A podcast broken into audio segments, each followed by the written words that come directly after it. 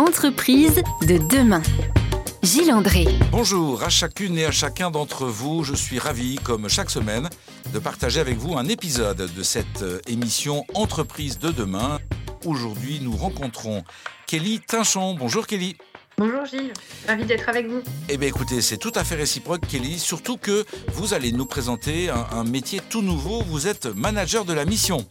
Chez Camif, on a eu besoin d'un rôle qui permette de piloter les engagements de l'entreprise. Et donc, c'est mon rôle de participer au déploiement de nos engagements dans toute notre activité.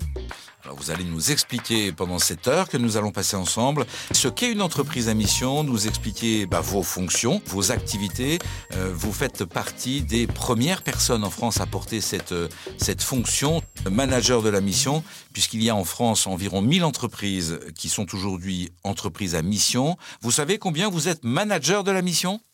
En 2020, on se comptait sur les doigts de demain et ça, le nombre de managers de la mission augmente petit à petit dans ces entreprises qui sont en train d'évoluer.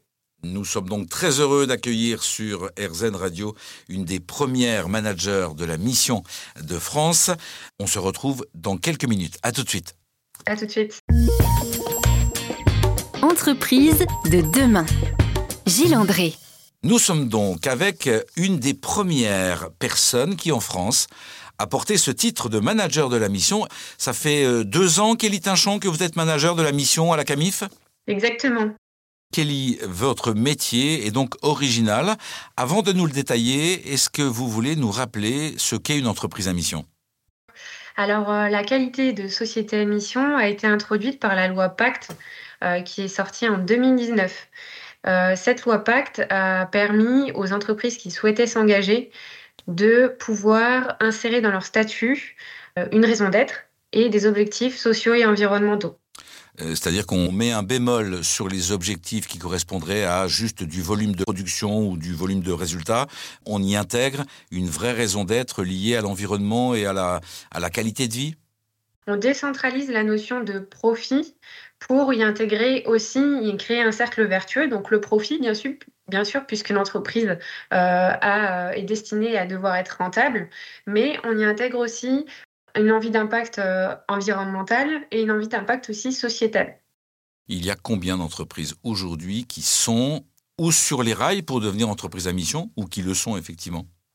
L'Observatoire des entreprises à mission a compté 1000 sociétés à mission au 1er janvier 2023. 1000 entreprises qui le sont et un certain nombre qui sont sur les rails pour le devenir. Quel est le délai ? Combien de temps ? Quelles sont les démarches ?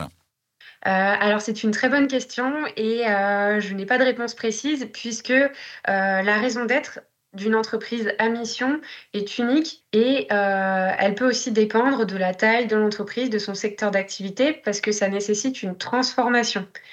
Pour Camif, par exemple, on a mis de nombreuses années à se transformer, bien avant que la qualité de société à mission arrive. Donc, je ne peux pas vous dire une recette précise fonctionne. Je comprends. Vous expliquez qu'à la Camif, il y a eu une transformation qui s'est donc étalée sur plusieurs années. Cette transformation, vous pouvez nous la décrire en quelques mots. Qu'est-ce qui a été transformé de façon la plus importante ? Alors, la transformation de Camif a débuté en 2009 lorsque Camif a été repris par son actuel président, donc Emery Jacquillat. Et Emery Jacquillat a fait le pari de transformer Camif en site e-commerce et il a fait le pari du Made in France à l'époque où le Made in France était complètement démodé. Et ensuite, petit à petit, ce sont nos actionnaires qui nous ont challengés pour définir une raison d'être parce que nous avions des actionnaires engagés. En fait, c'était des fonds d'investissement à impact engagés. Et petit à petit, on a travaillé avec des écoles comme l'École des Mines pour définir ce qu'est une entreprise engagée. À l'époque, c'était l'entreprise à objet social étendu. C'est devenu petit à petit l'entreprise à mission. Donc cette notion de priorité au Made in France et de site à distance plutôt que de catalogue, parce qu'on utilisait la Camif historiquement en vente par correspondance. Et en magasin aussi. Et en magasin, cette perspective-là est là, amener une vraie transformation dans la manière de travailler et dans la manière de gérer l'ambition, l'objectif de l'entreprise ? Il y a eu une vraie transformation donc, de l'activité, puisqu'on est passé de magasins physiques et de ventes par correspondance à un site e-commerce. Et ensuite, progressivement, pendant ces années de transformation, il y a eu aussi la dimension d'impact avec le Made in France, mieux produire, mieux consommer pour nos parties prenantes et en particulier nos clients. Et donc ça implique une transformation des métiers, de nos objectifs en tant qu'entreprise à mission, etc. J'imagine que ça passe par une période peut-être de moindres résultats. On vit donc ça comme une période d'investissement pour mieux gagner après ? Exactement. On a eu des périodes de creux chez Camif. Ça arrive dans toutes les entreprises, bien sûr. Ça s'explique aussi quand une entreprise est en transformation, qu'il y ait des creux en termes de performance. Mais notre président a une citation qu'il aime beaucoup répéter aux équipes, c'est « Les renoncements d'aujourd'hui seront les profits de demain ».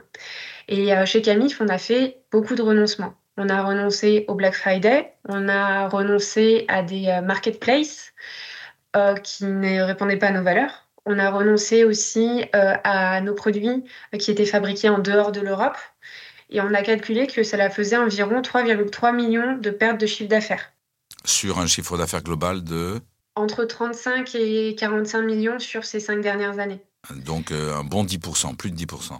Exactement. Et en termes de performance économique et de croissance, en 2020 et 2021, on a fait une croissance à plus 41% environ.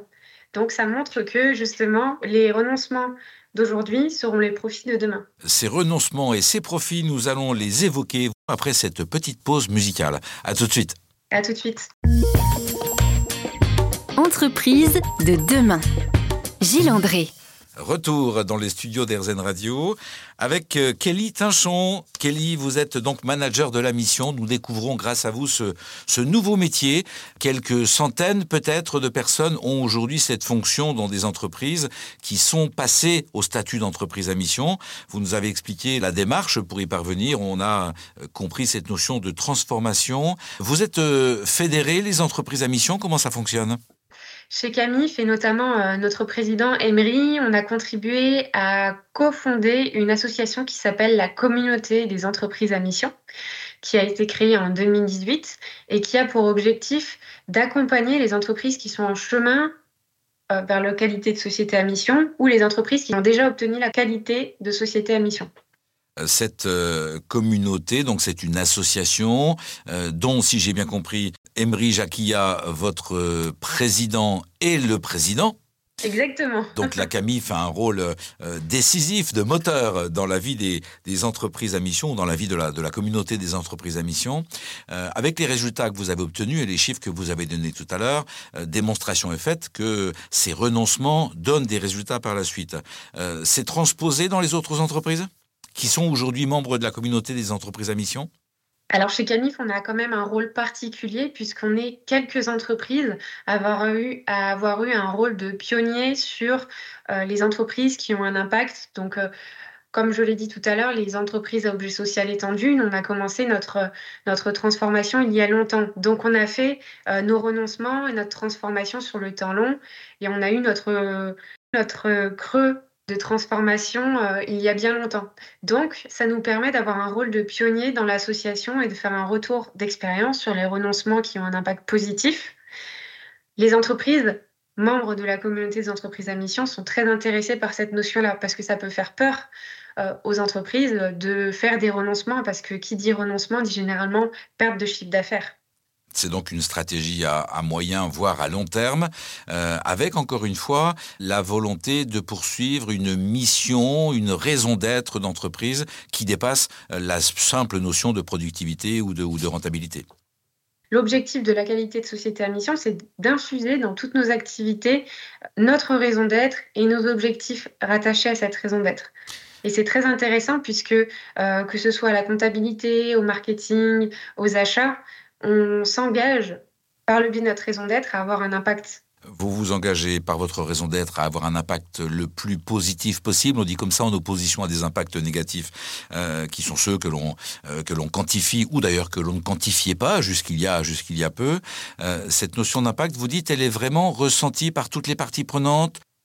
Oui, chez Camif, on appelle nos parties prenantes les Camif, justement. Le C, c'est pour nos clients et les consommateurs.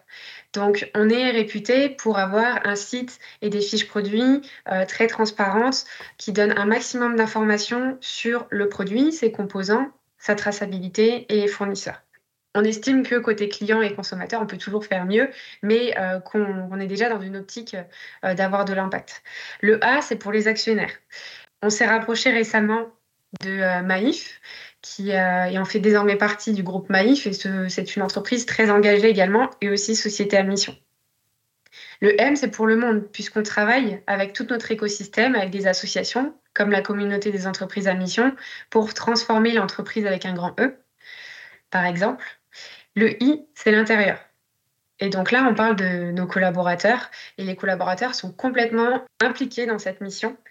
On a des référents mission dans toute l'entreprise, on est 75 et on a 25 référents mission dans l'entreprise, c'est un tiers de nos effectifs et ils travaillent régulièrement et presque au quotidien sur cette mission-là. Et enfin le F, c'est les fournisseurs. Et nos fournisseurs, ce sont ceux qui fabriquent les produits. Et ces fabricants de produits, ils vont devoir respecter notre cahier des charges, donc fabriquer en France ou en Europe, fabriquer de la façon la plus éco-conçue possible et avoir des engagements pour leurs collaborateurs, etc. Si je voulais vous demander, est-ce que toutes les parties prenantes autour de la Camif sont concernées par cet objectif de répondre à une mission et non plus un objectif de production? Vous nous l'avez bien démontré. Merci Kelly. Grâce à cette utilisation de votre logo, de votre nom, la Camif, donc le C pour client consommateur, le A pour... actionnaire. Le M pour le monde, I pour l'intérieur, donc l'intérieur de l'entreprise, et le F pour les fournisseurs à l'extérieur de l'entreprise. Tout le monde est concerné. Merci à vous pour cette présentation. Nous allons, dans la partie suivante de notre échange, évoquer toutes les composantes dans lesquelles vous vivez en tant que manager de la mission, ce métier que nous pouvons découvrir grâce à vous aujourd'hui. À tout de suite. Merci.